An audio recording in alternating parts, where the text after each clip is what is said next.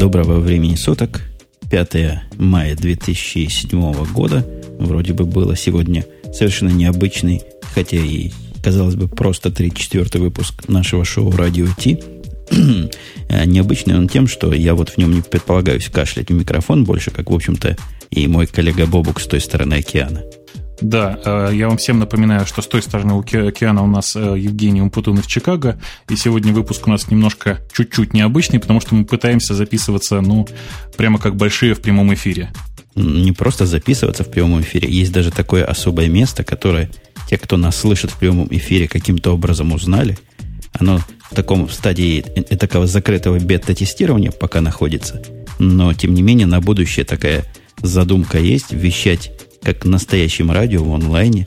И, а зачем мы все это придумали? Я так понимаю, для того, чтобы создать интерактивность, и чтобы люди в процессе разговора могли подключаться своими вопросами и многомудрыми комментариями. Я думаю, что да, что главная цель здесь, конечно, просто э, для того, чтобы обеспечить некоторую, хоть какую-то номинальную интерактивность, чтобы люди могли как-то прореагировать на то, что происходит в шоу. Э, надо сказать, что, конечно, э, записи это не отменяет, запись по-прежнему будет, точно так же, как и обычно будет выкладываться на том же самом прежнем месте, просто мы попытаемся чуть-чуть больше разнообразить то, что происходит в эфире. Да, я думаю, те, кто эту запись выкачал и слушает нас в выкачанной записи, это будет пожалуй, 100% всех, кто наш с тобой разговор слушает, или около того, уже дошли своим умом, что запись никуда не пропала, вот она здесь, и мы с вами здесь, и опять же с соответствующими темами нашего нового шоу. Перед тем, как я к темам перейду, мы сегодня гостей ожидаем, которые будут нам в студию прорываться с мыслями умными и с умными замечаниями. Ну, собственно, если гости нас сейчас слышат, пусть они ко мне там в скайп придут, например, по в Skype The Bobbook. Э, просто, собственно, наверняка они все его знают. Если нет, ну ничего страшного, значит, обойдемся без них. Главное было протестировать, что работает тот самый прямой эфир. Переходя, собственно, к самим темам, первая тема, которая у нас здесь указана в шоу-нотах, по-моему, достаточно выдающаяся, о том, что Just практически выходит из состояния уж совсем закрытой беты, совсем закрытой версии. При этом приглашения рассылались кому надо и в каких-то малых количествах – а теперь они намереваются расширить свою аудиторию всячески. И в виде первого шага, насколько я понимаю, расширения этой аудитории, все пользователи Джуста получили огромное или даже неограниченное количество приглашений. Да, я замучился буквально рассылать эти приглашения, то есть мне пришло порядка, не знаю, наверное, 50 человек с просьбами выслать им э, invite just. Э, разослал, наверное, почти всем. Это было не так удобно, как кажется, потому что инвайты рассылаются прямо изнутри самой программы. Э, тем не менее, в общем, действительно похоже, что это последний рывок перед тем, как запустить Just. И ходят слухи, что компания, собственно, которая это все организует, закупила уже порядка 150 каналов еще новых для того, чтобы вот этот запуск произошел более взрывно, что ли. По поводу Joost'а, если же мы начали говорить, я могу сказать пару хороших слов и пару плохих. Хорошее в том, что я давно Joost не трогал с тех пор, как нам с тобой прислали кто-то из любезных слушателей приглашение на этот Joost. Э, я тогда его попробовал, посмотрел, увидел, что канала, в общем, немного качества. Ну, так себе качество, прямо скажем. А вчера, зайдя туда, тоже рассылаем массой приглашения. Всех, кто просил, всем давал. Э, я обратил внимание на возросшее качество. Возможно, оно связано с тем, что стало больше источников, больше участников. Это же все-таки peer-to-peer сеть. Чем нас там больше, тем теоретически все должно быть лучше и быстрее. Каналов намного больше не стало, кое-что там посмотреть можно, но ничего такого, что могло бы вызвать вот эту самую замену обычного телевидения джустом, которой они ратуют, я, честно говоря, не увидел. Э, я тоже пока не особенно понял, э, где здесь замена нормальному большому телевизору. Э, тем не менее, есть же факт, да, что потихонечку каналы туда приходят. И MTV туда обещалось при, прийти, огромное количество спортивных каналов там есть уже сейчас. Э, те мультипликационные каналы, которые там уже сейчас есть, опять же, по твоим же собственным утверждениям, вполне способны занять на некоторое время ребенка. Ну, в общем, это все движется в нужную сторону, а главное, Главное это что? Я вот первый раз вижу компанию, которая уже на стадии бета-тестирования нашла рекламодателей.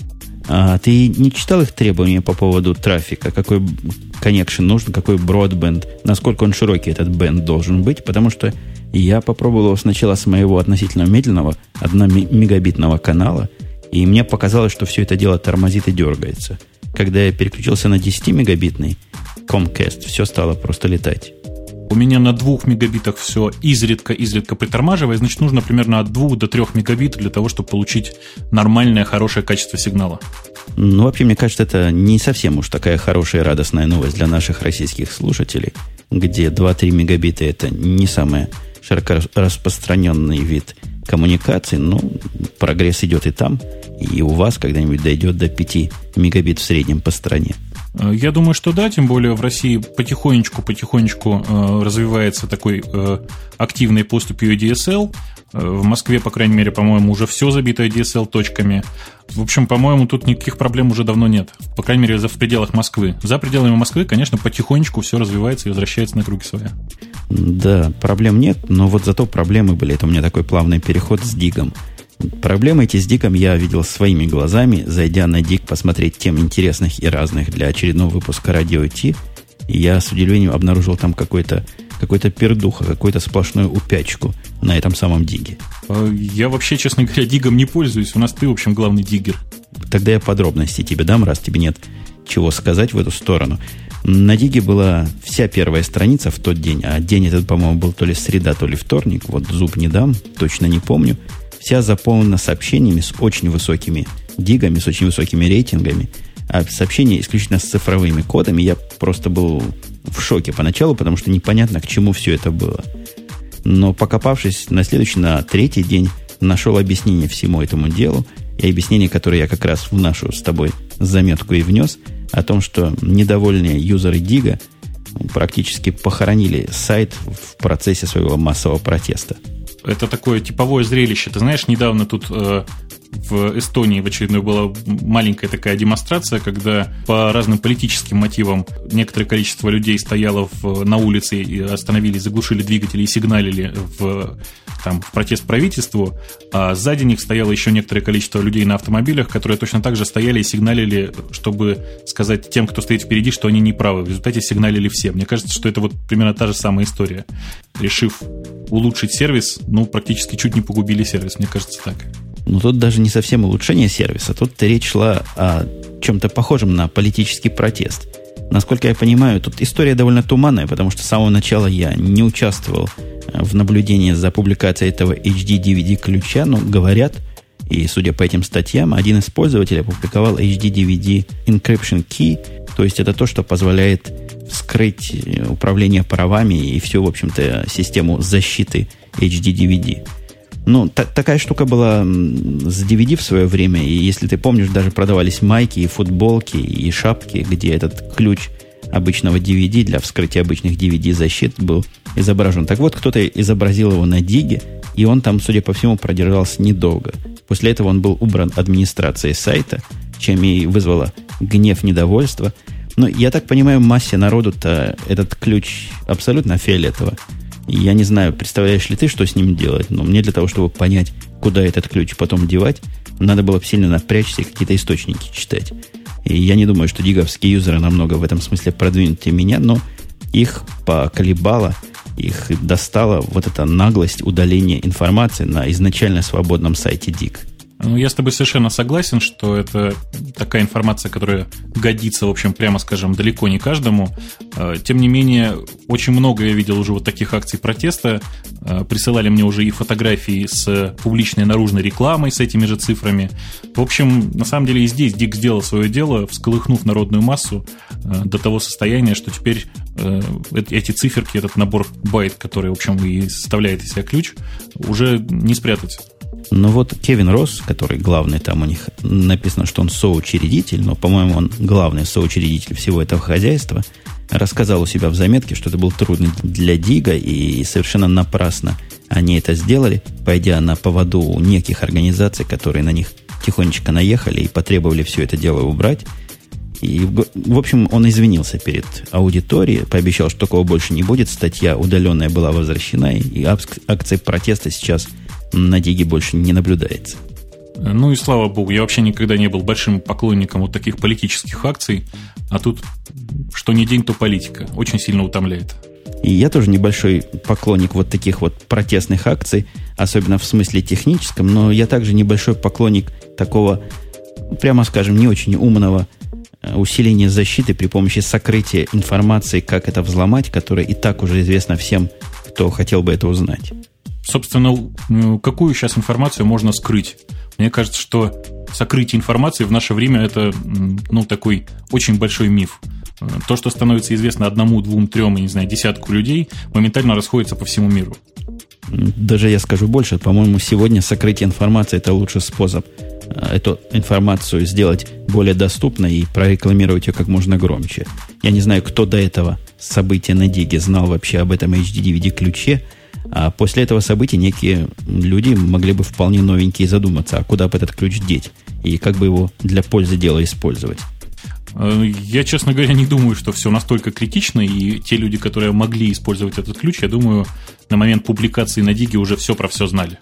Ну, я, пожалуй, с тобой согласен. Это так я для красного словца и для обострения обстановки. У нас есть в сторону совершенно уже спокойных тем хорошая такая новость технического приятного плана о том, что новая файловая система X3Cow, поддерживающая ревизии файлов, я думаю, так это правильно назвать, доступна для kernel 2.6. Э, это не столько файловая система, сколько надстройка над файловой системой X3. Очень действительно интересная сама по себе разработка. Это некоторая попытка, попытка развить идею э, version control в понятии CVS или там SVM над файловой системой. Да-да, попытка интересна, и попытка интересна многими вещами в виде различных плюсов этой системы по сравнению с другими альтернативными указывает, что прежде всего файлы не множатся в массе и не видны как файл версии 1, файл версия 2, файл версия 3. Я не знаю, встречался ли ты с такими надстройками, но я в свое время пытался решить проблему э, вержининга на уровне файловой системы, и то, что я находил, вот так вот размножало файлы совершенно отвратным и неприятным образом. Здесь же это как-то скрыто где-то в своем внутреннем репозитории, я так представляю, хранится вся информация. Э, кроме того, они утверждают, что затраты на хранение файлов невелики, и performance overhead тоже не очень велик, то есть не очень много процессорных ресурсов на это дело тратится, но, видимо, и дисковых ресурсов тоже. Я себе, в принципе, довольно легко представляю, как это как было реализовано, потому что в свое время ну, работал в компании, которая реализовывала примерно подобное. Э, было это, по-моему, 2001 э, год. Э, собственно, действительно, там больших сложностей нет. Просто, наконец-то, кто-то собрался это и сделал. Идея была, по-моему, вполне очевидна. А ты понимаешь, как человек близкий к телу, к этому, каким образом все это хозяйство уж кардинально так отличается от SVN? Кардинально, я думаю, что никак не отличается. То есть, кроме, кроме системы добавления в файлы каких-то специальных символов, там у них номер ревизии хитрым образом добавляется, это всего лишь, по-моему, синтаксическое различие. А фактически это типичная система контроля версий, просто она где-то отдельно от вас установлена, вы, в общем, не очень в курсе, что за репозиторий, и обладаете каким-то минимальным способом взаимодействия с этой системой, то есть создать снапшот, говоря по-свеновски, закоммитить версию и вернуть снапшот, говоря по svn либо апдейт, либо реверт сделать к этой версии. Ну, в общем, все действительно так, кроме того, что это очень упрощенная, конечно, система, там э, нет каких-то там бранчей, это совершенно такая плоская структура, намного более очевидная, и правильнее-то здесь сказать, что это даже не SVN, а скорее RCS, если ты помнишь такую систему.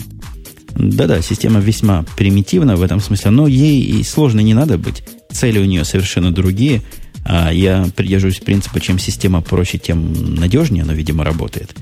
То есть есть подозрение, что этот кау будет работать как, как настоящая корова, как настоящий бык, тянуть на себе все это дело. А, в виде недостатка. Ты видел, какой замечательный недостаток здесь сказан, который также является замечательным достоинством? А, насколько я понимаю, здесь речь идет о том, что э, файлы не удаляются до конца, да? Никогда нельзя удалить файл. Это такой же недостаток или достоинство, которое, которое приписывает и SVN. Но, собственно, я, честно говоря, не думаю, что это действительно достоинство, это скорее все-таки недостаток. Тем не менее, в общем, тут все довольно очевидно. Э, действительно, в системе контроля ревизии нельзя удалить э, какой-либо файл, просто для того, чтобы э, можно было спокойно получить нормальный доступ к удаленному файлу. Я очень надеюсь, что на самом деле в X3CAU есть некоторое средство, ну что-нибудь типа флаш, которое позволяет окончательно удалить файл тем или иным способом. Потому что иначе, конечно, пользоваться этим будет нельзя. Система постоянно удаляет какие-то файлы. Да и я сам, честно говоря, периодически удаляю какие-нибудь файлы и хотел бы, чтобы они пропали навсегда. Нет, насколько я понимаю, эта система не работает в автоматическом режиме. Они здесь сделали, по-моему, правильное разделение полномочий и разделение уровня абстракции. До тех пор, пока ты руками не сделаешь снапшот, новая версия не запишется. То есть никакая версия не добавится сама по себе. И я не вижу, честно говоря, никакой особой проблемы написать то ли кроновский скрипт, то ли посадить это дело на мониторинг файловой системы и, и коммитить, то есть по их нему снапшотить только те файлы, которые нужны. Что же касается удаления, сказано здесь в дискуссии, что у них таки да, есть удаление. Во всяком случае, можно удалить конкретный снапшот, и этот снапшот удалится, а не просто пометится, как в SVN, как удаленный. Э, я понимаю так, что это на самом деле следующее развитие идеи LVM. Ты работал с LVM в Linux? Да, было дело, когда-то я его трогал. Там примерно та же самая схема, то есть там есть снапшоты, э, и ты всегда можешь откатиться на какой-то снапшот, но это снапшот целиком файловой системы, не какого-то отдельного файла. А здесь разница примерно такая же, как э, между CVS и SVN. Есть change set, то есть набор файлов. В общем, мне кажется, что в последнее время очень многие системы развиваются параллельно такими шагами, и очень хорошо видно, очень легко проводятся параллели между теми или иными продуктами. Да, с этим продуктом замечательно параллель, видимо, с Time Machine можно провести. Причем есть для, для этого кау тоже какой-то GUI. Я зашел на скриншоты, которые представлены. Довольно симпатично выглядит. Я не знаю, насколько это юзабельно для простого человека, но видно такая шкала, где можно по времени двигаться назад в браузере файловом и видеть, что там раньше было. Э, мне лично очень обидно, что это появилось чуть-чуть позже, чем э, практически зарелизилось, по крайней мере, произошел фича-фриз у Fedora Core, потому что это имело возможность попасть на, напрямую к пользователю, и в результате пользователи Linux получили бы тот самый Machine, который нам обещают где-то там в октябре в Леопарде, значительно раньше. Ну вот тут есть, по-моему, принципиальная разница. На уровне ZFS это реализовано и на уровне Time, Time Machine в э, macOS. Какая она? macOS будет 10.6 или 10.5 в следующем? 10.5. 10.5. Там это будет реализовано, насколько я понимаю, на уровне самого ядра, а не на уровне такого user space расширения. Э, ну, там оно, собственно, реализовано ближе все-таки к LVM. То есть ZFS очень близок по идеологии к LVM, или наоборот, кому как э, удобнее это воспринимать. Э, поэтому там Time Machine, конечно, это снапшот всей файловой системы. Ну, здесь это чуть более расширенная версия, тем не менее, для обычного пользователя, для обычной программы это по-прежнему остается файловая система. Да, это хорошая, приятная новость. И следующая новость тоже приятна в сторону открытия и, и добавления и подарков. Мы любим, когда что-то бесплатное появляется, то, чего раньше не было. И вот Google нас порадовал, открыл доступ к набору, к целой, прямо скажем, массе своих утилит для MySQL. А, чуть-чуть уточняя, это скорее утилиты для работы с конкретным сториджем MySQL, который называется InnoDB. А, собственно, я еще так и не дождался. Я в тот момент, когда прочитал эту новость, очень захотел получить комментарий от Манти, а, от ведущего разработчика, скажем так, и хозяина компании MySQL Э, пока результатов никаких, получил, получил письмо с э, тем, что хоть одна большая компания наконец-то вернула тот моральный долг, который они берут у MySQL, используя, в общем, практически в коммерческих целях open source продукт. Но вот если посмотреть на то, что они добавили здесь, добавили они вещи, в основном связанные с enterprise способом использования MySQL, что, в общем, не так уж стандартно для MySQL, который многие, да и я, в общем, тоже привык считать таким сервером базы данных, который в основном годится для простых вебовских проектов. Какой-нибудь PHP цепляешь какому-нибудь MySQL и все. Здесь же речь идет о создании кластеров, о создании распределенных систем, о синхронизации различных мастеров и слейвов между собой. И все вот эти утилитки как раз, во всяком случае, их большинство вот именно в эту сторону. Э, да, но тем не менее это очень много действительно э, работы было проделано. Ох, как я сегодня тяжело говорю-то. Э, очень много было сделано, в общем, всяческих мелких правок. Я посмотрел на патчи. Патчи некоторые довольно очевидные. Кроме того, что исправляют часть мелких ошибок, вносят, вносят много интересных фич, в частности, вот то, что за меня заинтересовало больше всего, это, конечно, мирроринг binary логов, Э, потому что это, в общем, та вещь, которая ну, требуется от любой серьезной базы данных. Интересно тоже вот эта полусинхронная репликация данных, которая то запрещает, то разрешает транзакции, но мы не будем тут сильно углубляться в специфику этих MySQL прививах, а всякий, кто желает, может зайти на это дело посмотреть. Надо нам не забыть дать ссылочку на это дело, потому что дело это, мне кажется, тем, кому надо, будет весьма интересно. А вот следующая наша новость из стана фермы, которую мы не так уж часто упоминаем, хотя в одном из предыдущих подкастов называли ее название, ее имя многократно и повторяли, э, как нам даже говорили, с различными ошибками в произношении. Э, это ты, я так понимаю, про компанию Adobe, да? Точно. Мы называли его Adobe, а нам говорили, как, как можно. Он в самом деле как-то не так называется. Adobe, по-моему, велено было называть. Ну, мы постараемся, конечно. Я думаю, что это не настолько критично. Э, я вот до сих пор говорю MySQL, MySQL, там, еще как-нибудь. Э, тем не менее, всем все понятно. Компания хорошо, пусть называется Adobe, э, открывает исходные тексты в Flex. Точнее, не Flex, а SDK, SDK для него, то позволит разработчикам, в общем, наверное, чуть более удобно разрабатывать расширение для Flex. Это, мне кажется, такой маленький ответный шаг в сторону Silverlight, того э, фреймворка, который выпустил недавно Microsoft. Да, мне тут уже приходит в эфир просто поправки, как в самом деле это Adobe произносить Adobe, что-то вот совершенно французское, Adobe. пишет мне один из слушателей. Меня эта новость заинтересовала совершенно боковым каким-то лепестком. Я читаю ее, обнаружил анонс новой платформы Microsoft Silverlight. Красиво, как звучат. Умеют паразиты называть красиво. А, да, это, собственно, было довольно шумное дело, и очень много людей уже сейчас прямо бросились вдруг проверять эту новую технологию. Если говорить очень вкратце, это расширение платформы .NET, попытка продвинуть платформу .NET вперед э, с помощью этакого универсального заменителя для SVG, для Flash, для JavaScript и всего, что с этим связано. Я, честно говоря, полез туда и увидел, что под кросс-платформенностью они понимают две операционных системы, Mac OS и, соответственно, Windows семейства. Для macOS их расширение для Firefox замечательно стало, загрузилось. Они пишут, оно 2 мегабайта, может, действительно 2 мегабайта, очень быстро поставилось. И начало крутить их ролик. Ну, я не знаю, чего я там должен был увидеть революционного ролик, как ролик, такие же и на флеше крутит, на чем угодно. Возможно, там есть какие-то глубокие подземные интересные слои, которых мы просто по серости своей не знаем. Но, тем не менее, говорится, что Flex SDK как раз и открыт для того, чтобы как следует с этим Microsoft Silverlight конкурировать, который вроде бы будет более-менее свободным и открытым.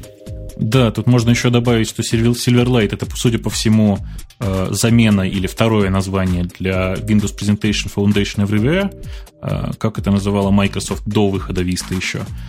Э, платформа действительно достаточно перспективная, и будем надеяться, что она и Adobe, господи, Adobe э, подтолкнет к дальнейшему развитию своего флекса, потому что, ну, просто давно пора, и технология немножко, немножко застряла в своем прогрессе. А вот наша следующая новость, такое впечатление, что она про то же самое примерно, тебе не кажется? Либо у меня в голове тут все перемешалось, либо просто моя необразованность сказывается. Я почему-то считал, что CLR – которую собирается Microsoft кроссплатформенно сделать, ничего особо близкого с этим Silver Light не имеет. Но судя по тексту этой новости, это как бы про одно и то же. Это действительно примерно про одно и то же. Э, CLR — это, собственно, Common Language Runtime. Это система, которая позволяет использовать один примерно API на разных языках, совместив внутри платформы .NET. Подождите, подождите, подождите, подождите. Давайте а, поймем для меня, а может быть для тех, кто этого тоже какие не понимает. Я почему-то считал, что CLR это какая-то альтернатива и какая-то своя собственная имплементация такой универсальной виртуальной машины. Я был в корне не прав. Собственно, это так и есть. То есть это такой JVM только для Microsoft.NET. Ну, в общих чертах, да. Я, собственно, к чему в эту сторону-то клоню, потому что здесь сказано, что у них Garbage Collection представлен, различные другие вещи, дженерики многие-многие фичи. И если garbage коллектор, то это наверняка какая-то виртуальная машина, потому что больше garbage-то особенно и негде коллекционировать. Ну, собственно, да, это такая... Garbage Collection вообще это такая generic задача, которую э, решают, по-моему, ну, все разработчики, которые пытаются разработать свою систему для, не знаю, ну, такой виртуальной машины. То есть здесь речь идет дальше в статье про то, что они называют Core CLR, то есть это такой будет CLR, у которого оторвано все лишнее. Из лишнего, я так понимаю, они отрывают ком интерфейс к этому всему делу. ну, ком, поддержку оли объектов, что-то там еще. То есть э, это попытка некоторым образом генерализовать э, ту виртуальную машину, оставить ее просто только, только ядро от нее. Ну вот явно мы с тобой в этой теме немножко плаваем. Тебе не кажется? Вот если бы сейчас нам кто-нибудь звякнул бы в эфир в живой и сказал бы умное слово... Мы бы, пожалуй, не отказались от этого. Это было бы цена. Звоните, дорогие вы наши. Да, если кто, кто, если кто не знает, куда звонить, напоминаю еще раз, что в скайпе меня зовут Тебобук, T-H-E-B-O-B-U-K. Э, можно ко мне просто постучаться. Вот, отлично. Одну секунду. Я сейчас подцеплю человека, который уже, похоже, к нам прозвонился. Алло.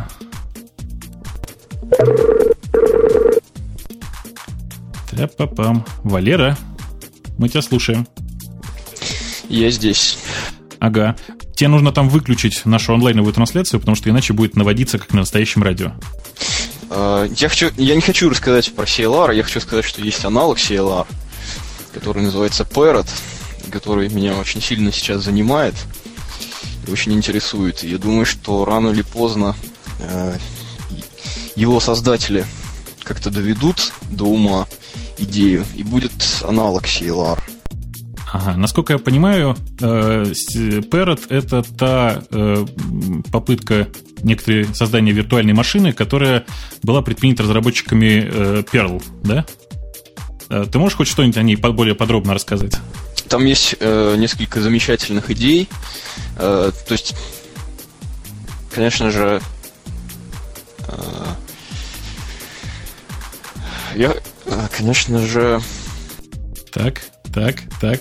Я чувствую, что там много замечательных идей, но рассказать о них просто сходу не получается.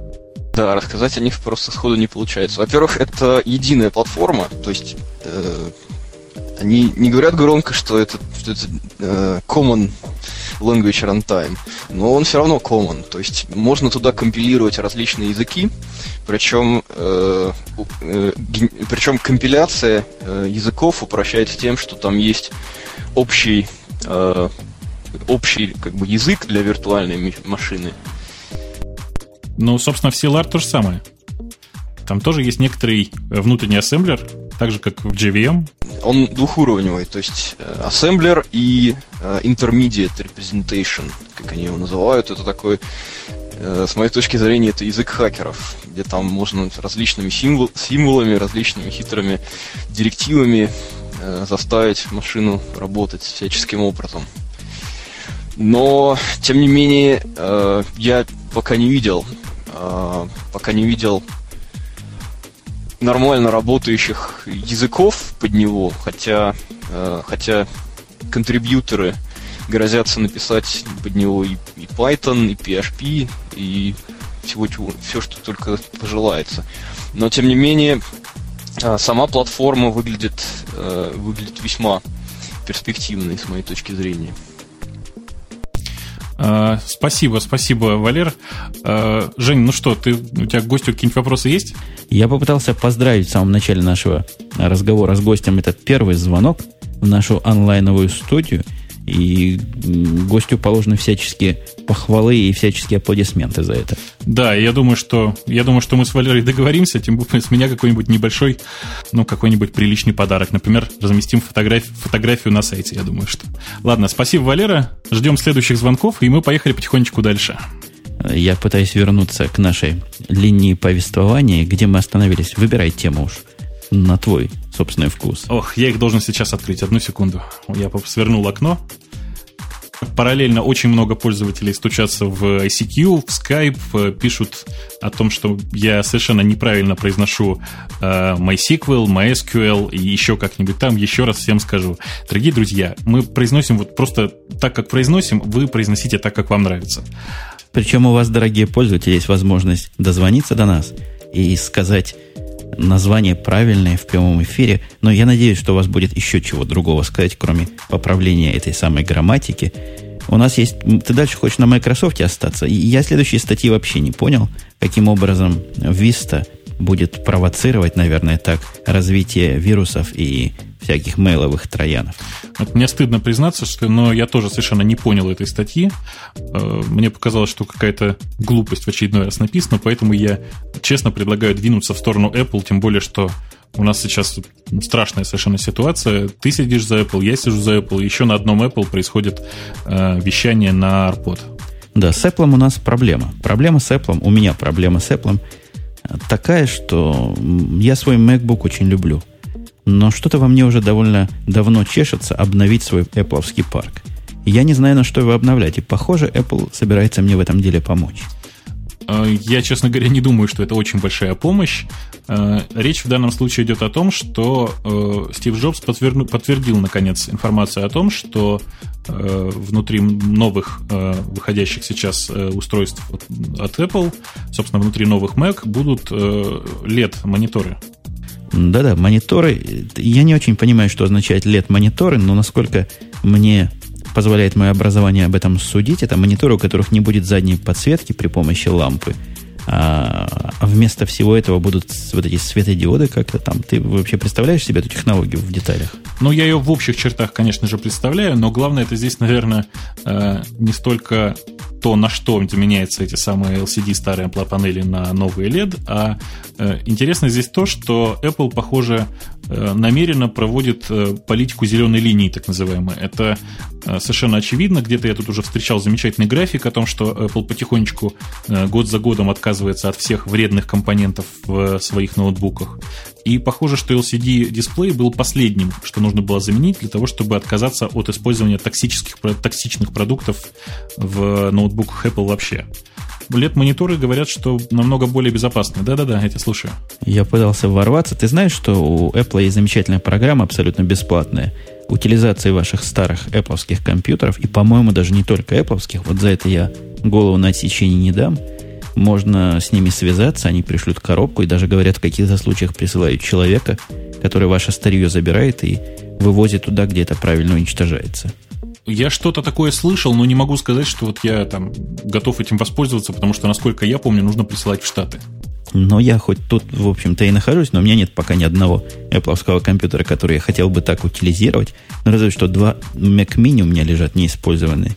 Но для проверки этого сервиса выбрасывать Mac Mini, по-моему, как-то грех. Да, по-моему, тоже. Тем более, что э, Mac Mini это такая вещь, которая в общем, всегда пригодится в хозяйстве. Маленький, почти бесшумный компьютер. Точно. Здесь же речь идет, возвращаясь к этим LED-дисплеям. Видимо, эти LED-дисплеи будут частью новой версии MacBook Pro, 15-дюймовой версии. И в результате мы должны получить более яркий дисплей с более сочными цветами. Э, второй несомненный плюс, этот дисплей не будет практически менять свою яркость в течение всей своей жизни. Это я вот пытаюсь суммировать. И третий плюс – увеличится время жизни батареи, потому что дисплею этому надо гораздо, ну не то что гораздо, но ощутимо меньше энергии для работы.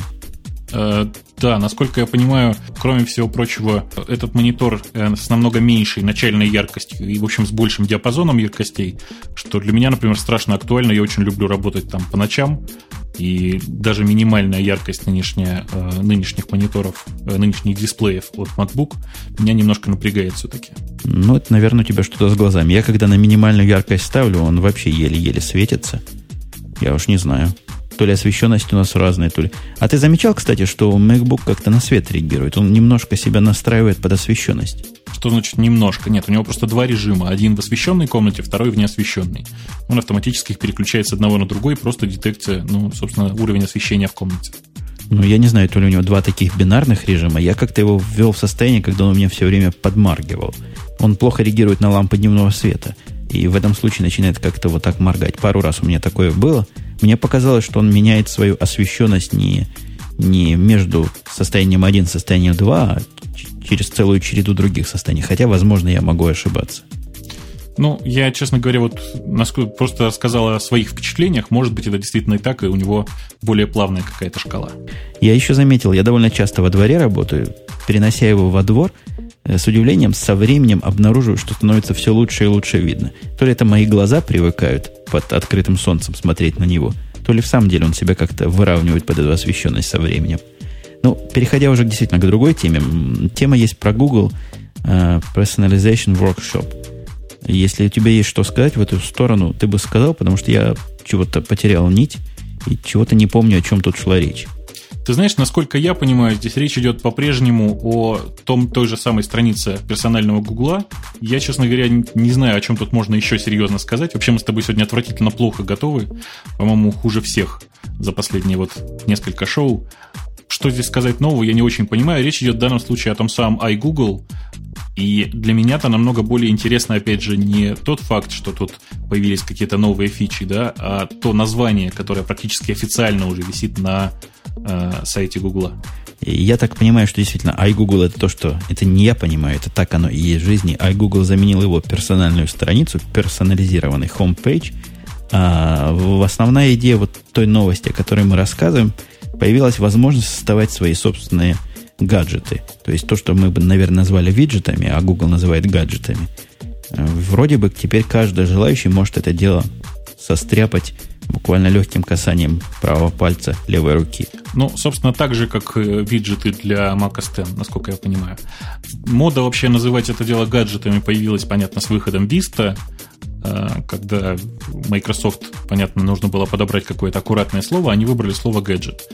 Э, почему они выбрали его, для меня до сих пор загадка. Вот я все равно вот настаю на том, о чем я тебе говорил. Обрати внимание, как он теперь называется. Он называется iGoogle. Я всегда думал, что буквочка i в начале означает, что это э, продукт компании Apple. И вообще все попытки э, как-то подстроиться под это дело всегда у меня вызывали улыбку и такую понятную ностальгию по iPod и тому подобным iMac продуктам. Ты как на это смотришь, на это название? Не знаю. Ну, конспирологическая теория, я скажу, сразу меня это не породило. Мне не кажется, что речь идет о объединении Гугла с Apple. Нет, конечно, но просто, во-первых, очевидно, они должны были договориться, потому что даже буквочка вот эта i, которая стоит в начале, она точно такая же, как в рекламе, например, iMac на сайте Apple в слове iGoogle. Мне кажется, это такой забавный кивок в сторону хакеров и разных любителей гаджетов, которые, как известно, предпочитают остым всяким другим операционным системам. И вот как-то, по-моему, в эту сторону они пытаются с ними на короткой ноге побыть. Может быть, может быть. Тем не менее, мне страшно понравилась сама вот эта вот идея назваться iGoogle. Может быть, это для меня ну, нехилый шанс э, попробовать еще раз обжиться на персональной странице Гугла. Следующей компании, переходя сразу к двум компаниям, которые мы частенько упоминаем, Dell и Ubuntu, но теперь, похоже, эти два названия пойдут по жизни и в истории рука об руку. Да, мы в очередной раз получили интересные новости о том, что э, компания Dell наконец-то решается выпустить свои э, линуксовые десктопы, и в этот раз э, в качестве э, базовой системы, Linux совместимой базовой системы для Dell, это будет Ubuntu. Да, мне кажется, это правильный выбор в любом случае. Из моего опыта постановка на деловские лэптопы Ubuntu как раз была самым безболезненным и самым прямым процессом, и, видимо, Dell тоже под таким же впечатлением, как и я. Тут в, на самом деле есть некоторое недопонимание. Это не Dell сама выбрала. Точнее, Dell-то выбрала сама, но происходило все гораздо смешнее. Они организовали некоторый конкурс, что-то из серии «Напишите нам, какой, по вашему дистрибутив Linux должен стоять на продающихся ноут- э, десктопах Dell» и большая часть пользователей, порядка 80%, написали, что хотят Ubuntu. Понятно, что это был флешмоб, организованный форумом э, Ubuntu, тем не менее, это очень большой показатель, показатель активности комьюнити и э, какой-то инициативности, что ли. Ну, уже с тобой это как-то дело обсуждали. А что, собственно, еще на деловский лаптоп поставить? Выбор ограничен чем? Тремя дистрибутивами. Либо Fedora, либо Ubuntu, либо OpenSUSE. Мне кажется, Ubuntu в этом случае вполне себе оптимально. Да, я тоже с тобой совершенно согласен. Я бы еще, пожалуй, все-таки э, рассматривал Федору в качестве очень активного конкурента Ubuntu, а все остальные находятся довольно далеко по уровню юзабилити для конечного пользователя. Э, понятно, что конечный пользователь в данном случае это не самый большой аргумент, потому что Dell в состоянии все преднастроить с самого начала до того состояния, чтобы оно просто работало, и продавать уже вот в общем в таком виде. Я где-то, ходя по ссылкам, либо вокруг этой новости, либо когда эту новость искал и искал информацию вокруг нее, действительно нашел на сайте Dell рекомендации и инструкции, каким образом Ubuntu устанавливать. Ну, они везде громко и, и грозно называются рекомендациями по установке. Никаких рекомендаций там нет. Там сказано, если вы хотите установить Ubuntu, вот вам линк, где это Ubuntu загрузить, а вот вам линк, где какая-то информация по поводу ее настройки.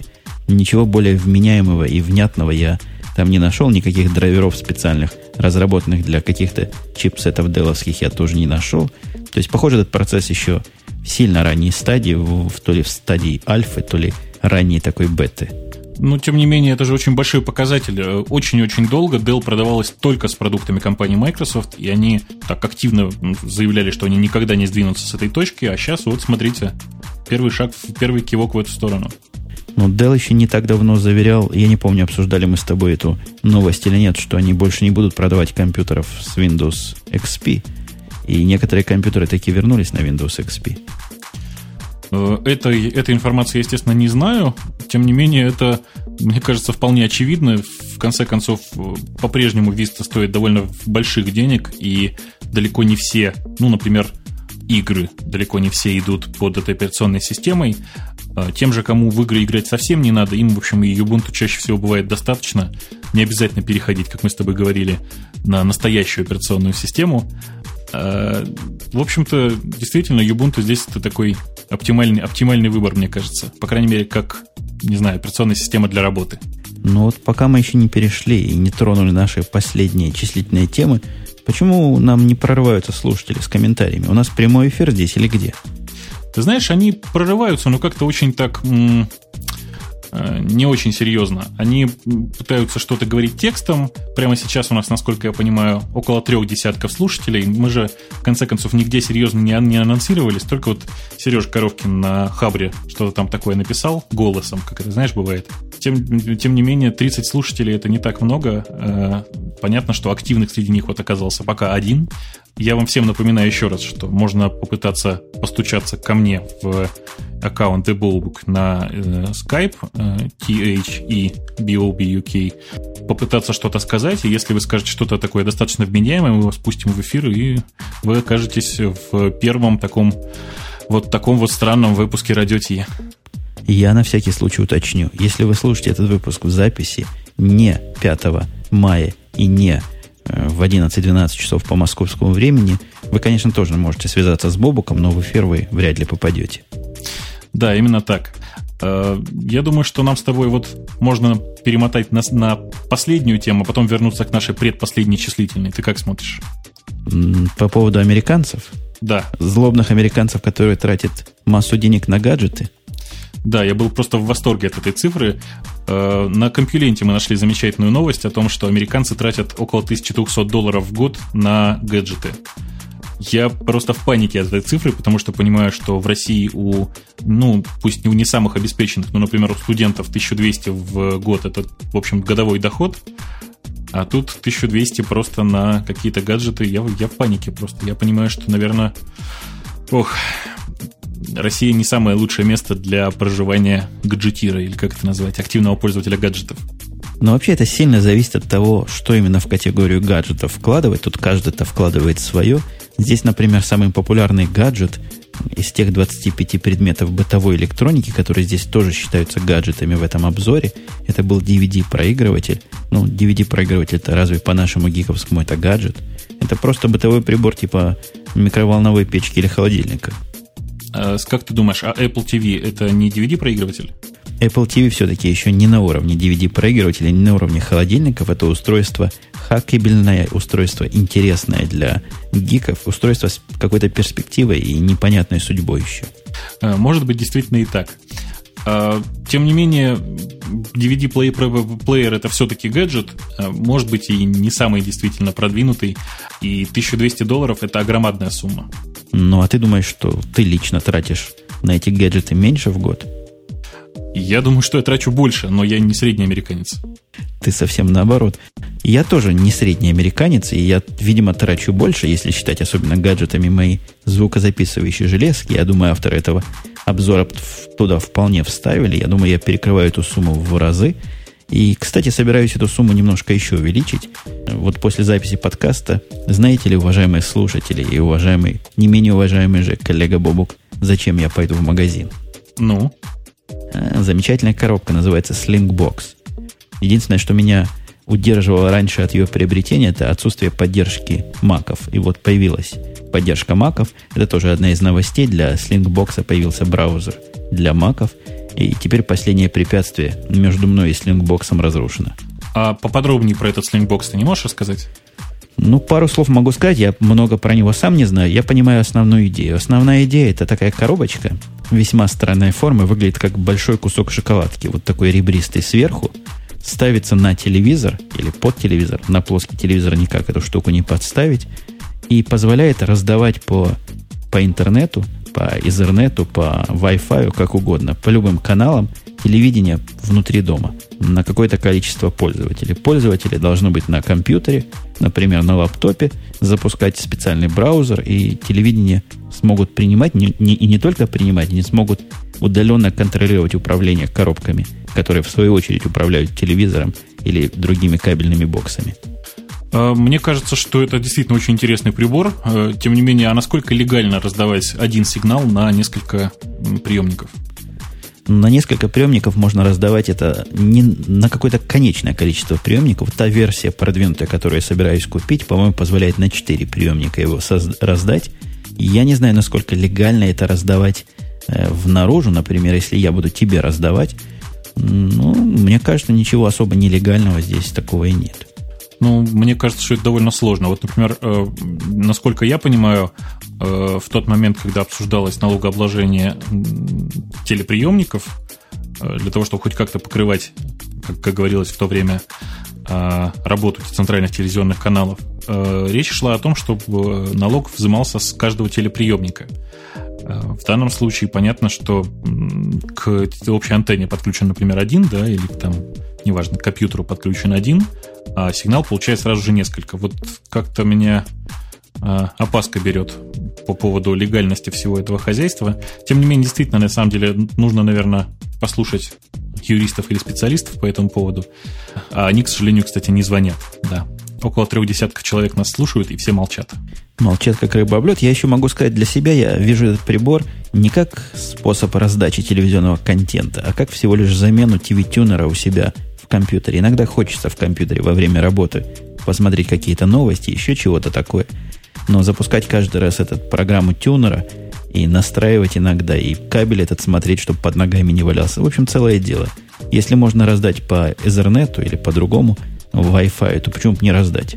Я вот исключительно с этой точки зрения пытаюсь этот прибор приспособить. Ну, очень интересно будет послушать твой опыт по работе с этим прибором. Обязательно покупай, рассказывай. Ох, и фотографии еще хотелось бы. Будут и фотографии. Стоит он порядка 300 долларов, по-моему, совсем, и поддерживает HD. А мы можем перейти действительно к последней числительной теме, раз звонков в студию нет, и раз никто не хочет нас остановить чем-нибудь таким серьезным и сногсшибающим. У нас есть не менее сногсшибающая статья, которая вызвала у меня порой просто истерический смех некоторыми пунктами. 10 причин, по которым не стоит переходить на Macintosh. Да, я тоже очень громко смеялся. Эта статья уникальна двумя параметрами. Во-первых, она традиционно числительная, как мы это любим вставлять в конец, а во-вторых, она нетрадиционно рекомендована нашими слушателями. Я человек 5 получил эту статью от массы людей – разными способами. Вот человек 5 только в ICQ связалось, в Vimeo у меня масса ссылок на эту статью. Сильно она народ как-то задела. Да, я вообще, честно говоря, эм, нахожусь в панике себя от подобных статей, потому что э, все-таки э, насколько активно некоторые авторы пытаются собственное э, личное мнение донести до широкой массы народу. Я бы сказал не так даже осторожно, я бы сказал личное невежество представить в виде личного мнения. Э, здесь масса пунктов. Давай по пунктам пойдем и попытаемся понять, о чем тут автор говорит и чем это нам нравится или не нравится, согласны мы с тобой или не согласны. Что по поводу первого пункта? А, собственно, первый пункт звучит так. Системный интерфейс. Речь в данном случае идет о том, что э, системный интерфейс э, Mac OS X несколько запутан. И аляповат. Да. Я, честно говоря, с этим не могу согласиться, потому что мне, как человеку, который посидел за многими операционными системами, все показалось настолько очевидно, что сложно о чем-то говорить вот в таком олиповатом. Да, в смысле цветопередачи и в смысле вот мультяшности интерфейса в виде альтернативы правильной OS X ниже приведен прямо снапшот с Windows, но я думаю, нашим слушателям снапшоты Windows не нужны, и так все знают. И, видимо, автор считает, что вот это как раз образец аскетизма и образец сбалансированности цветов. Да, я, честно говоря, э, хотел бы посмотреть на автора в тот момент, когда он э, поставит себе э, Microsoft Vista, потому что там все намного более ярко и цветасто, нежели в Mac OS X. Далее автор же в этом же первом системном интерфейсе обвиняет Mac в неудобности из-за того, что полоска, которая проходит вверху, он правильно назвал ее меню-баром, она будет на вас давить, ее нельзя передвинуть, как, например, можно передвинуть панель задач Windows. Тут, по-моему, явное непонимание, что такое меню-бар и что является альтернативой э, в OS X вот этому, собственно, самой панели задач. Ну, когда человек не понимает базовых концепций, ему действительно очень легко сказать, что это неудобно. Я, собственно, с э, тем же, пожалуй, подходом э, относился к э, таскбару э, Windows до тех пор, пока не научился перетаскивать его вправо. В этот момент все стало как-то примерно на свои места, так же, как в любимых на операционных системах. Ну, по поводу перемещения меню бара куда-нибудь в другое место, я не знаю, может быть, я сильно отстал от виндовсовских программ и от виндовских технологий, но, по-моему, меню во всех программах, оно сверху расположено именно. И ничего в этом такого необычного нет. Здесь же меню одно на всех и не заставляет видеть. Особенно это было жутко в аппликациях, которые типа Internet Explorer множество окон открывает. У каждого одно и то же меню, и каждого меню занимает место. Здесь же оно одно на всех и отображается для активной, э, для активного приложения, для активной аппликации. Но это я так, информация для наших слушателей, которых которые не очень знают, как Mac OS X выглядит, и по слухам, и вот по таким безграмотным статьям судят. Слушай, а ты видел, да, ты попробовал тот патч для э, гнома, для юниксовой среды, которая позволяет точно так же меню, как в Mac OS X, перенести наверх? Нет, это... А, да-да-да, я видел эту штуку, я его не ставил, но выглядит, конечно, э, как закос. Вот да, очень похоже на то, как это сделано в Mac OS X.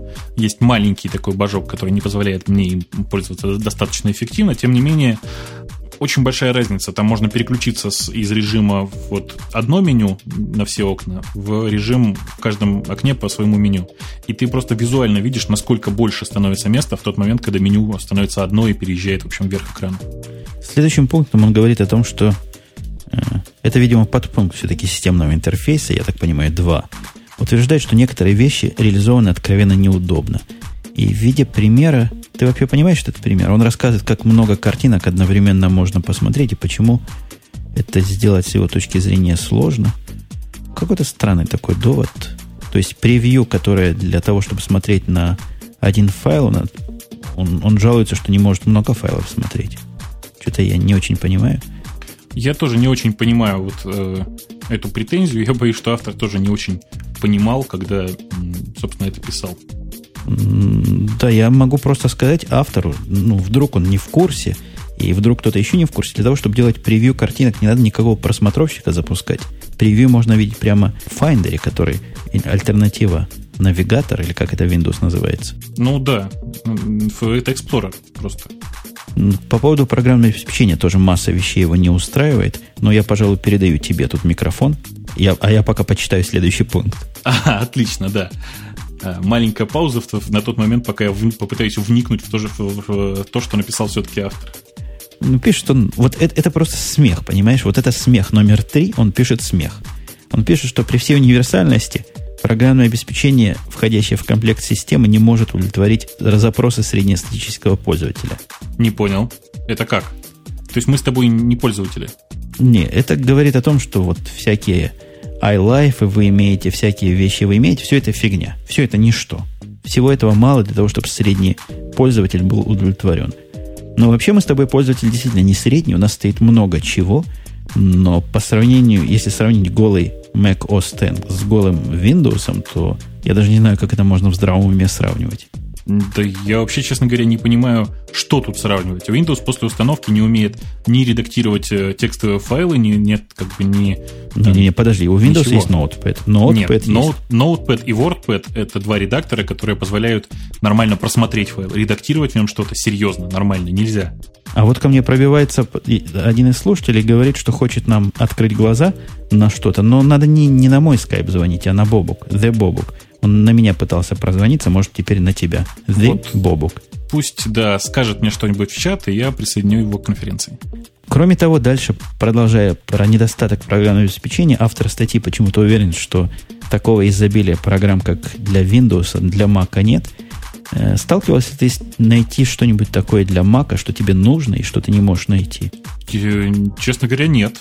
Я знаю конкретную программу, которой мне очень не хватает, но эта программа, ее, собственно, для Windows-то тоже нет. Тут ничего, ничего с этим не поделаешь. Есть куча специализированного софта, который действительно ну, не будет, скажем так, работать. Но я вот тоже сильно напрягаюсь. Я пытаюсь вспомнить те времена, когда я еще оценивал возможность использовать Windows как станции для записи подкастов два с половиной года назад.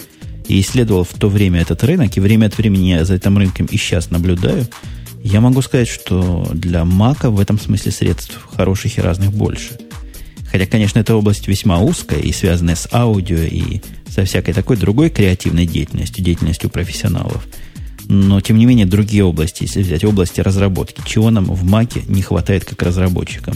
Да, в общем-то, все и есть. Да, как разработчику мне вообще устраивает все, потому что тот Xcode, который там есть, он, собственно, позволяет, ну, 90%, 90% тех вещей, которые я делаю, делать совершенно нормально. Собственно, кстати, нам, к нам тут вот попытают, пытаются прозвониться и рассказать, что же такого мы не поняли по поводу картинок в э, пункте 3 или пункте 2 каком-то у нас был.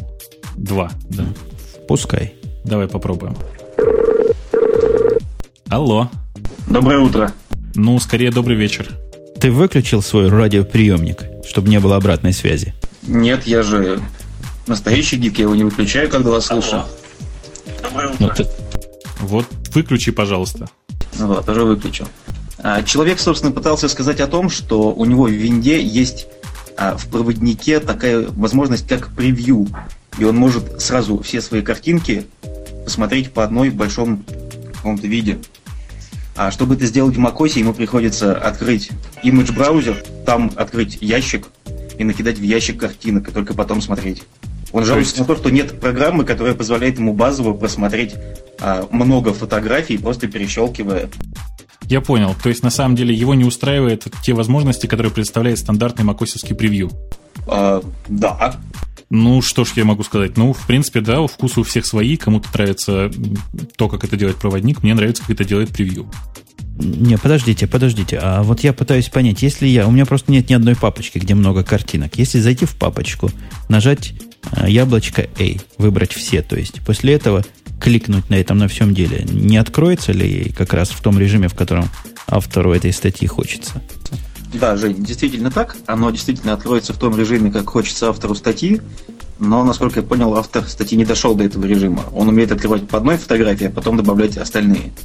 Ну, что я могу сказать? В принципе, у каждого, конечно, свои проблемы. Вот автор статьи не смог таки справиться с Файндером. Может быть, действительно для него этот интерфейс кажется, ну, каким-то нечеловеческим, что ли. Я думаю, что у нас там есть еще один звонок, еще от какого-то пользователя, который хочет нам что-то рассказать про Windows. Тогда мы, Саш, Саш, мы с тобой прощ... прощаемся. Пока, спасибо за звонок. И еще один человек. Вот сорвался звоночек. Как у больших, смотри.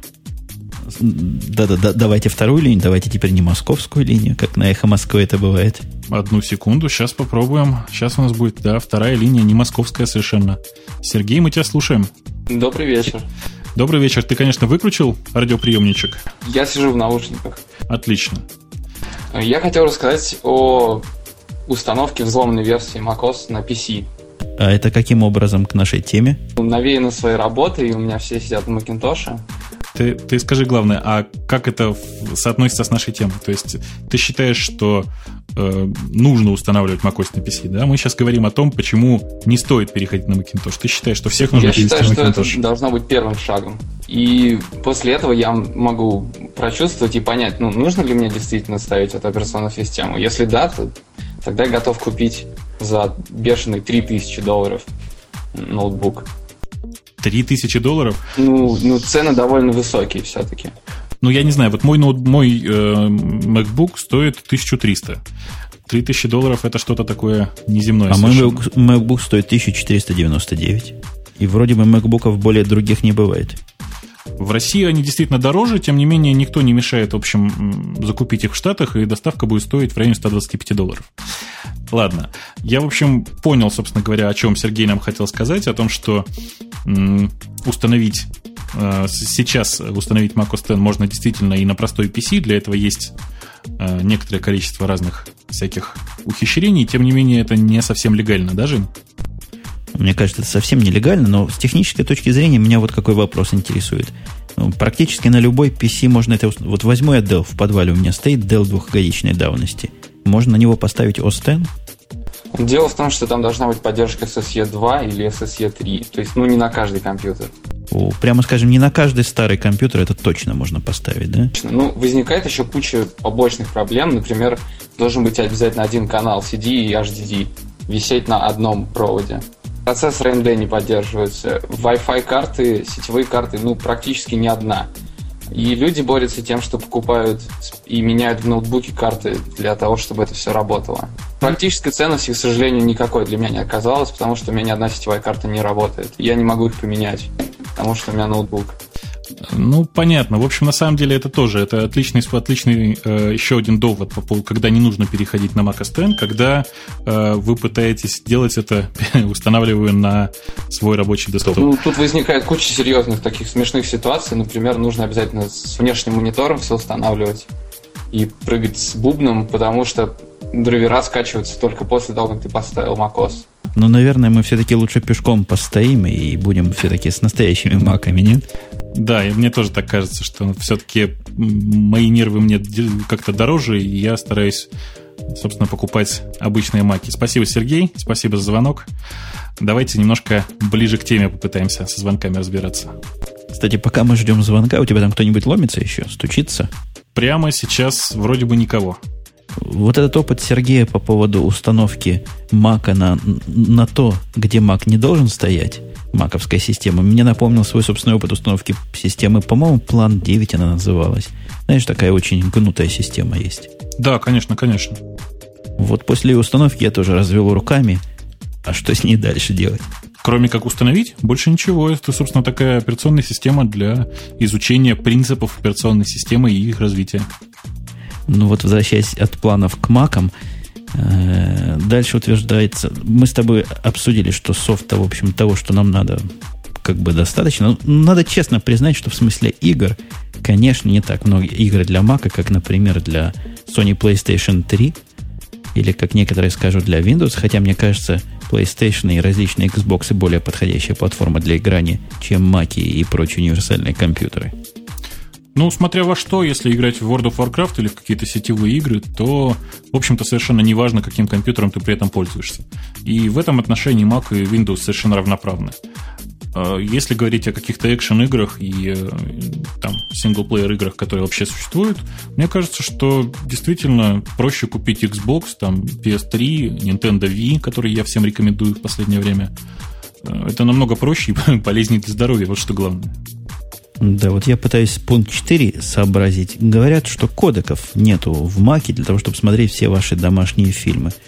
Что вот производители Мака подложили вам такую свинью, и самые обычные AVI-файлы не будут у вас иногда работать. Тут автор тоже не очень понимает, что такое AVI-файл, видимо, и э, что это такая обертка, и, видимо, про кодеки он тоже не очень слышал. Ну, я могу от себя сказать, что что я могу сказать? Что Mac из коробки, наверное, играет не меньше, чем Windows из коробки. Причем то, что Mac играет, мне как-то приятнее, понятнее. Да, там совершенно сравнимое количество кодеков сразу после остановки. А, тем не менее, есть два способа дальнейшего развития. когда ты понимаешь, что у тебя что-то не проигрывается, это либо поставить эти самые кодеки, а, и в случае с там, Windows Media файлами это, понятно, вот тот самый, то самое расширение, которое представляет компания Microsoft, точнее, на которое ссылается компания Microsoft. В случае, если это какие-то DivX, понятно, DivX кодеки. И вообще есть точно такие же, такие довольно большие сборки большого большого количества кодеков, которые устанавливаются из одного пэкэджа, и после этого проигрывается совершенно все. Ну и кроме всего прочего, конечно, можно поставить VLC или M-Player, которые прекрасно решают эту проблему без установки кодеков, принеся все кодеки с собой самостоятельно, и VLC, по-моему, играет все.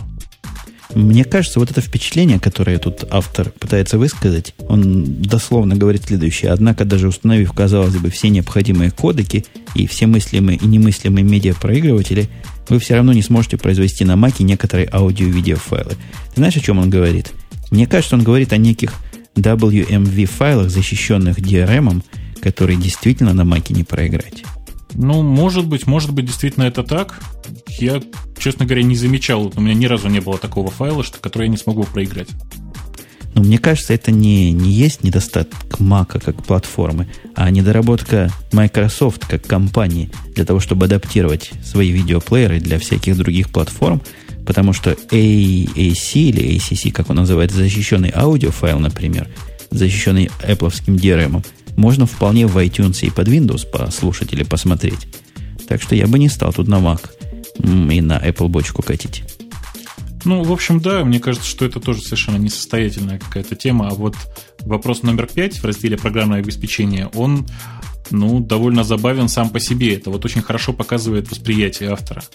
Он говорит э, о том, что многие программы намного менее функциональны, нежели их Windows-аналоги. Да, он рассказывает тут про Safari, и явно товарищ не в курсе, что есть такая замечательная фича в Mac OS X, которая, по-моему, то ли добавилась, то ли собиралась добавить в Vista, а о том, что все, что угодно, все, что вы видите, можно напечатать в виде PDF и сохранить в виде документа, отображающего все, что у вас там было, шло на печать как, как есть, как в жизни. Ну, в общем, да, и это такая довольно понятная человеку фича. Э, я никак не мог понять, почему в э, Microsoft это, этого не сделали давным-давно. Тем более, что действительно формат PDF совершенно понятен, и есть многие драйвера, которые на вход принимают исключительно PDF-файлы, и Windows их поддерживает, эти, эти принтеры. Он дальше говорит, он в основном в этом пункте ругает Safari. Вот первый пункт был, что в Safari трудно или как-то плохо сохранить веб-страницы. Ответ – делайте PDF и сохраняйте их, если хотите. По-моему, там даже веб-архивы какие-то можно создавать, но это уже дело десятое. Дальше он утверждает, что Safari несовместим с некими веб-сайтами. И здесь я, пожалуй, с ним склонен согласиться. Не так давно, по-моему, у Gmail даже были проблемы с Safari, у Google календаря были проблемы с Safari – Хотя я бы тут, я даже не знаю, что то ли у Гугла проблемы с Safari, то ли у Safari проблемы с Гуглом. Ну, скорее скажем так, количество пользователей Safari еще не настолько велико, чтобы составить всех веб-мастеров адаптироваться под этот браузер.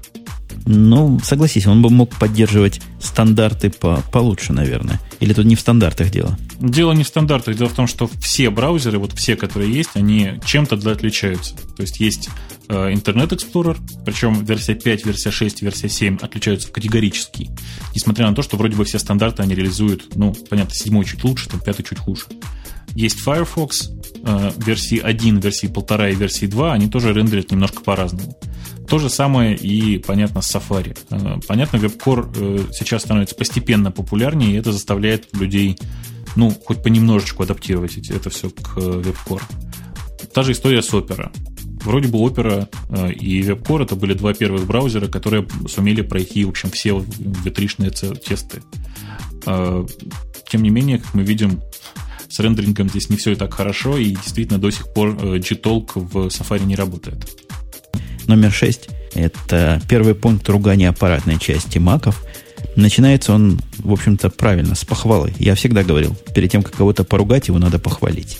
Э, речь идет, скорее всего, о том, что э, прямо сейчас никакой большой разницы между железом э, Macintosh и железом других производителей практически нет. Ну, он начинает свою ругань с похвалы в том контексте, что на Маке очень много портов ввода-вывода. Я не нахожу такого уж огромного количества портов ввода-вывода, кстати. Но, допустим, есть достаточное количество. А вот он утверждает, что внешние вещи трудно подключить. Просто невозможно подключить все, что нужно автору. И тут, ты знаешь, я как большой любитель маков и человек, ну, живущий в рамках этих ограничений, должен признать, что-то что есть в этом. Что-то есть в чем? В том, что ты не можешь подключить какие-то новые железки? В том, что у меня есть камера, называется Sony, Sony Handy чего-то. И она как-то через раз подключается к моему Mac. Это медицинский факт, хотя как-то работает и определяется как Mass Storage Device. А до этого у меня, не до этого, а сейчас у меня еще в параллели есть от Sony э, и e-book reader его, который вообще никак не появляется на Маке, потому что нету поддержки программной со стороны Sony для этого, хотя есть уже другие программы другими людьми сделаны, но тем не менее проблема с совместимостью некоторых, ну, видимо, экзотических железок имеет место быть. Ну, ты знаешь, насчет Sony Handycam я тебе хочу сказать, что э, такая проблема проявляется и в Linux, и в Windows, то есть это просто особенность такая камеры. Я был, к сожалению, тоже несчастливым обладателем примерно той же, видимо, модели. Э, насчет e-book ридера, ну это же все-таки очень новое устройство, и оно с самого начала было поддержано только под Windows.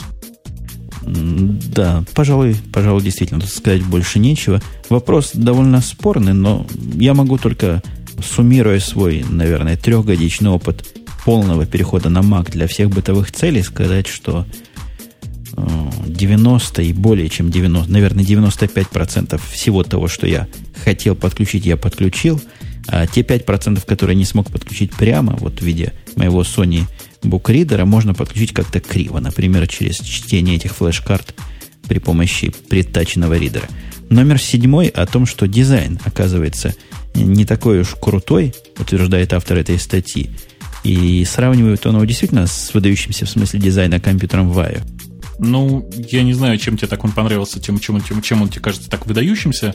Э, точно такая же модель Sony Vaio у моей нынешней девушки. Я могу сказать, что ну, ноутбук как ноутбук, ничего здесь такого нет. Э, по крайней мере, MacBook Pro, который нарисован на картинке ниже, вызывает у меня гораздо больше теплых эмоций. У меня тоже. И вот этот конкретный Вай, который здесь изображен, по-моему, не самый лучший пример.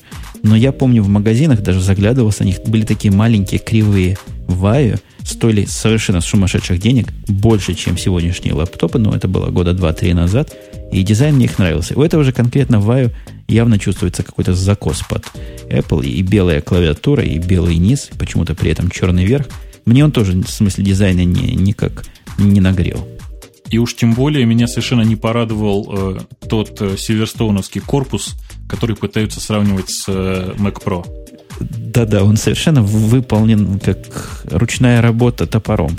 Ну, если кто не знает, значит, в данном случае речь идет о Tem Gin, и это э, корпус, представляющий, представляющий из себя такой э, черного цвета параллелепипед, э, такой квадратно-гнездовой. Мне почему-то показалось, что это корпус для военных. Но у меня подобный корпус стоит в подвале, и я не могу сказать, что мне уж так сильно радует глаз корпус от моего Apple Mac Pro. Ну, корпус и корпус. Не хуже, не лучше других. Но вот этот, который приведен выше, ну, он просто ужасный со всех точек зрения. Да, я с тобой совершенно согласен. Это просто как раз образец того, как не надо. Вообще, мне кажется, что чем дальше я читаю эту статью, тем больше мне кажется, что автор попытался написать статью, почему нужно переходить на Apple. А, но заказ был противоположный, поэтому он аккуратненько подогнал то, как а, должно это было быть. Номер восьмой. Номер восьмой просто забавный. Он говорит, что Mac это, ну, как сотовые телефоны, знаешь, крутые, показывались раньше. Такой имиджевый фактор. Во, вспомнил слово. Ну, я вообще склонен с ним, с ним согласиться. Конечно же, Mac это во многом имиджевый фактор. А, он очень секси сам по себе. И, ну, давайте не будем кривить душой, да, и девочки клюют, и а, проходящие периодически заглядывая на спинку моего ноутбука, видя там яблоко, говорят, ого, и идут дальше. А, никакой улыбки, мол, еще одна жертва рекламы Apple я не видел, ну, последние несколько лет. Ну, вообще, видимо, у нас не так, как у вас, потому что сколько я не сидел со своим ноутбуком в Старбаксе, где все сидят с ноутбуками, там встречается, не один я такой сижу с Apple, встречаются с разными компьютерами, но так, чтобы особое внимание на Apple э, они обращали, на MacBook мой, я не скажу, и девочки особо тоже не клевали. Ну, может быть, ты гораздо симпатичнее и моложе меня, в этом все дело. Ну, наверняка, наверняка же. Номером девятым идет совместимость с Windows. Это очень серьезные пункты, очень серьезная несовместимость. Почему, собственно, осмелились выпустить операционную систему, которая не полностью с Windows совместима? Как у них вообще голову в эту сторону повернулась? Как наглости хватило? Да я вообще, я в панике. Нет, я не понимаю, как можно было выпустить операционную систему, которая несовместима с OS 2. И почему, я не понимаю, почему Microsoft по-прежнему не поддерживает совместимость BIOS. Это, это страшное дело, это на свалку, на свалку. Но он тут конкретно говорит о том, что его не нравится. Не нравятся ему шрифты, которых не хватает. Ему шрифтов не хватает. Не знаю, но тем не менее установить Windows шрифты действительно чрезвычайно сложно. Нужно по ним double-кликнуть. Это не для средних умов. Вау, а я всегда drag and drop делал. Ну, Оказывается, вот видишь, можно и double-кликать. Да, можно Смотри. и просто double-click. Он ищет автор альтернативу Excel, понимающий кириллицу, альтернативу Word. В общем, ему нужен весь офис. Ну, то, то есть, собственно, почему бы ему просто офисы не поставить? Да, это хорошая мысль. Есть офис, стоит, как обычно, офисы стоят, по-моему, не дороже, не дешевле. Ровно столько же. Называется Office 2004, последняя версия, но в этом году обещает Office 2008 выпустить. Возможно, выпустит. Опять, тут не претензия к Apple как к платформе, тут претензия некой тормознутости Microsoft, хотя у многих и Office 2004 стоит и работает вполне на новых маках под розетой. Народ не очень даже жалуется. А я вообще в последнее время перешел на NeoOffice. Это такой э, форк, не форк, а скорее набор патчей для OpenOffice, который превращает его ну, практически в нормальное Mac OS X приложение. И, честно говоря, доволен. Я пока не видел никакой несовместимости. Тем, тем не менее, э, продолжают тут люди утверждать, что якобы с офисом под, под Mac все плохо.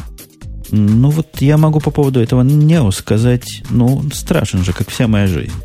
Ты на него давно не смотрел, правда, Жень? Последний раз смотрел полгода назад, был страшен. Э, поставь свежую версию. Вдруг тебе понравится. Они ну, перешли поставлю. на вторую ветку, перешли на вторую ветку OpenOffice наконец-то. И теперь им, в принципе, вполне можно пользоваться. Ну, мне, по крайней мере, так показалось, на мой непритязательный вкус. Я попробую. Я сильный поклонник OpenOffice. Во всяком случае, был сильным поклонником OpenOffice до, до тех пор, пока Google не выпустил Google Docs до вот этого решения. Мне вполне Google Docs сейчас хватает с головой полностью, но для интереса попробую и OpenOffice. Э, мне кажется, что с офисом мы потихонечку закончили, надо переходить к главному решающему аргументу. А какой тут главный решающий аргумент? Ну как, последний? Что иногда... Подожди, последний ты номер 10 имеешь в виду, да? Да, о том, что каждому пользователю Mac э, в обязательном порядке когда-нибудь да понадобится эмулятор Windows. Да-да-да, и под эмулятором Windows он тоже, в общем, человек не очень в теме. Он рассказывает про Virtual PC, который стоит тут денег. Кстати, Virtual PC уже перестали производить, на всякий случай я довожу до сведения. Microsoft остановила его развитие. По-моему, его раздают бесплатно на сайте Microsoft. Но мне кажется, за такой продукт надо еще денег доплачивать. Он работает совершенно жутко, тормозит. Возможно, это специфика того, что они на одной платформе эмулируют другую платформу, другой процессор. Я говорю про G5 и G4. Но вот что касается, если вдруг вам понадобится Windows ставить на современных интеловских маках, какая тут проблема-то? Не знаю, мне кажется, что э, автор, конечно, мягко говоря, погорячился, говоря о Virtual PC, потому что есть сейчас и VMware Fusion, есть и, собственно, все остальное, то есть и, и Bosch, и там Parallels, и все, что можно себе придумать. Причем в самой разной ценовой категории. От бесплатно до там 150-200 долларов – Э, плюс, понятно, цена копии Windows. Если вам действительно необходим Windows, во что я лично, честно говоря, вот не верю. Ко мне вот прямо сейчас тут в чат стучится огромное количество народу, раз, два, три, четыре, пять человек практически с одной репликой. Мне не нужен эмулятор Windows, что я делаю не так? Э, да, господа, все вы делаете так, все правильно. Мне кажется, что установив одну операционную систему, эмулятор другой вам совершенно точно не нужен. Единственная действительно нужная вещь э, по работе, которая необходима многим – Э, это Internet Explorer 6 или Internet Explorer 7, который прекрасно совершенно работает под кроссовером. Я так понимаю, что ты хочешь сказать, это дополнение к массе способов установки Windows в параллель. Ну, можно сходу три способа придумал. Э, возможно и запускать виндовсовские программы при помощи кроссовера и подобных решений. Так что, если уж очень надо вам чего-то виндовское запустить, то проблем никаких вы не испытаете. Я уже несколько раз говорил для себя, я выбрал Parallels как самое простое и не напрягающее мозг решение. Но у этого есть, конечно, свои недостатки, а главный недостаток, что Windows где-то там все-таки запускается, и она также подвержена всем виндовским проблемам, как любой другой Windows. Мне понравились положительные стороны.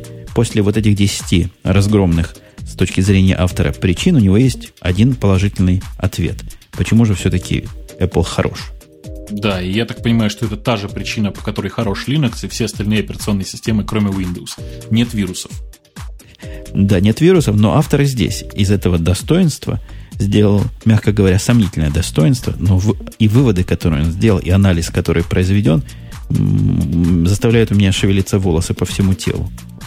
Я думаю, что тебе просто стоит зачитать это предложение, чтобы все осознали степень, как бы это сказать, интеллектуального подхода. Я вот пытаюсь как раз ту часть выбрать.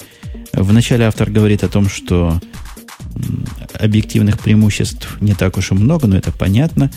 Однако, на наш взгляд, явление это временное, и виной всему переход Apple на процессоры Intel. Чувствуете глубину мысли? То есть процессоры Intel это то, на чем работают вирусы. Да-да-да, именно так. А, мне очень понравилось э, дальнейшее. Вот следующее приложение просто вызвало у меня просто бурный восторг. Э, автор пишет, как уже было сказано выше, на современных маках после несложных манипуляций можно спокойно запустить Windows XP или Vista. Количество вредных программ, для которой не поддается никакому исчислению. Отсюда уже совершенно очевидно остается буквально один шаг до появления большого количества вирусов, нацеленных на систему macOS X. Я просто был в восторге настолько от этой фразы, что вот прямо сейчас я чуть не упал со стула. Это, это либо инопланетная логика, либо просто полнейшее невежество. Ну, либо третье, что ты вначале предположил, это какая-то заказная статья, и которая все пытается в кучу совместить. Мне кажется, все-таки это невежество.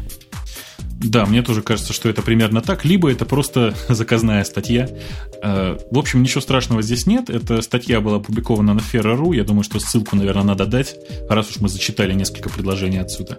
Я уже нескольким слушателям в прямом эфире эту ссылку дал. Вы видите, какие замечательные преимущества слушания нас в прямом эфире. Хотя, надо сказать, я не знаю, к вашему ли стыду, дорогие слушатели, немногие воспользовались шансом чего-то сказать в эфир. Ну, возможно, из-за того, что не так уж много людей в этом мероприятии сегодня участвовало.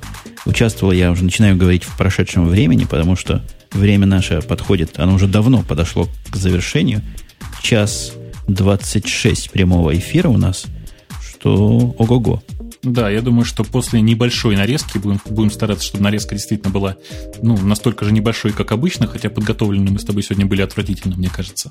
Слушало нас сегодня 37 человек, и мне кажется, основная причина, по которой э, люди не очень активно участвовали в, нашей, в нашем разговоре, заключается в том, что людям чаще всего довольно сложно выйти в эфир.